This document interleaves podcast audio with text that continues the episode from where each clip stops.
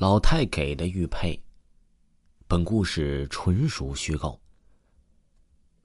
李家村的阿玲，一个月前呢，她嫁到了十里地外的王家湾。王家湾背靠青山，三面环水。这天晚饭后啊，阿玲的丈夫李海波从外面喝酒回来，小两口因为一点事儿拌了嘴。阿玲一气之下出了门，负气要回娘家。阿玲拎着一个花包包袱，就冲进了夜色之中，留下了醉醺醺的丈夫倒头睡下。阿玲气呼呼的踏上了回娘家的道路，她沿着河岸边的道路而行。此时呢，月上中天，亮如白昼。阿玲大步而行，忽然看到不远处的一个人影。那人影正在不紧不慢的走着，似乎和他同路呢。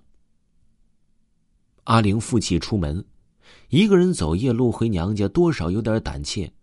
此时忽然碰到了一个同行的人，假如能结伴走上一段路，想必会减少一点恐惧吧。这样想着，阿玲不由得加快脚步，想追上去。可是他快，那人也快；他慢，那人也慢。阿玲不由得急了，干脆冲那人喊了一嗓子：“，请等一等。”那人脚步一顿，停了下来，原地等候。阿玲紧走几步，终于来到那人的跟前，这时才看清，那原来是一位老妇。老妇手里拄着一根拐杖，拐杖上面呢系着一枚玉佩。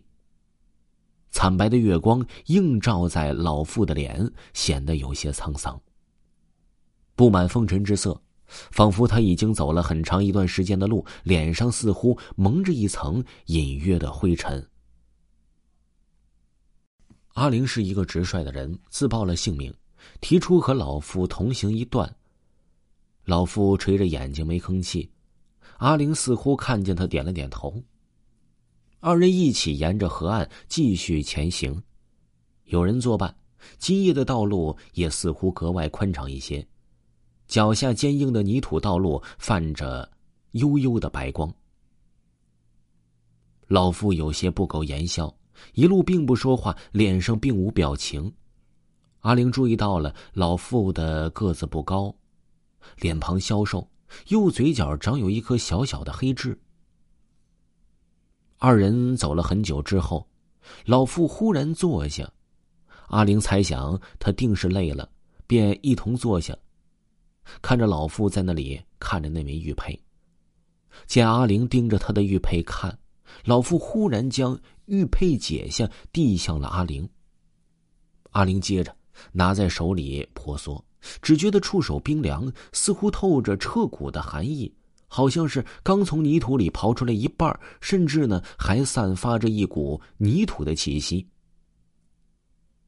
由于晚饭时喝多了汤，阿玲忽然有些尿急，提出让老妇等他一下，他自己要去附近方便一下。临走时，阿玲连忙将玉佩递还老妇。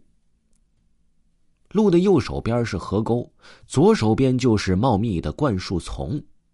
阿玲钻进了黑黝黝的灌木丛里，片刻之后出来，忽然发现老妇不见了。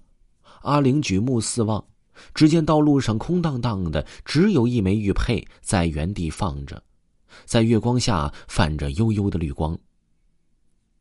阿玲猜想，老妇可能去灌木丛方面了，当下便弯腰捡起玉佩，坐在了路边，耐心的等待着老妇回来。这一坐就犯了困，阿玲不知不觉的就睡着了。等她再次睁开眼睛的时候，村里的鸡鸣声正在此起彼伏。阿玲惊讶的发现自己并没有走远，回望村口，但见丈夫正遥遥的向自己跑来。原来，昨夜李海波酒后困乏，也是一觉睡到了天亮。醒来时见妻子失踪，这才想起昨晚和妻子拌嘴，阿玲负气出走一事，唯恐妻子出事李海波连忙跑出家门，沿路寻找而来。二人相见，各自早就已经消了气儿，看见阿玲在路边睡了一夜，李海波不由得心疼不已。二人携手回家，阿玲将自己昨夜遇到老妇的一事说了，又描述了老妇的外观，并将老妇留下来的玉佩递给丈夫。丈夫看了，不由得大吃一惊。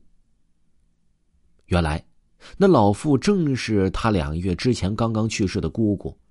姑姑生前就想将这枚玉佩送给未进门的侄媳妇儿，怎奈没有见着面就去世了。而今姑姑离开人世，一定是她有在天之灵，依然心系晚辈。这在夜晚相赠玉佩，并照顾离家出走的阿玲一夜呀。听众朋友，本集播讲完毕。如果呢没有听够本部专辑的话呢，维华给各位推荐维华新出的《维华讲大案纪实》，都是由真实大案进行改编的。晚上听更加刺激哦！喜欢的朋友可以去尝试尝试这部专辑，点击我的头像即可看到这部专辑。咱们下期再见吧。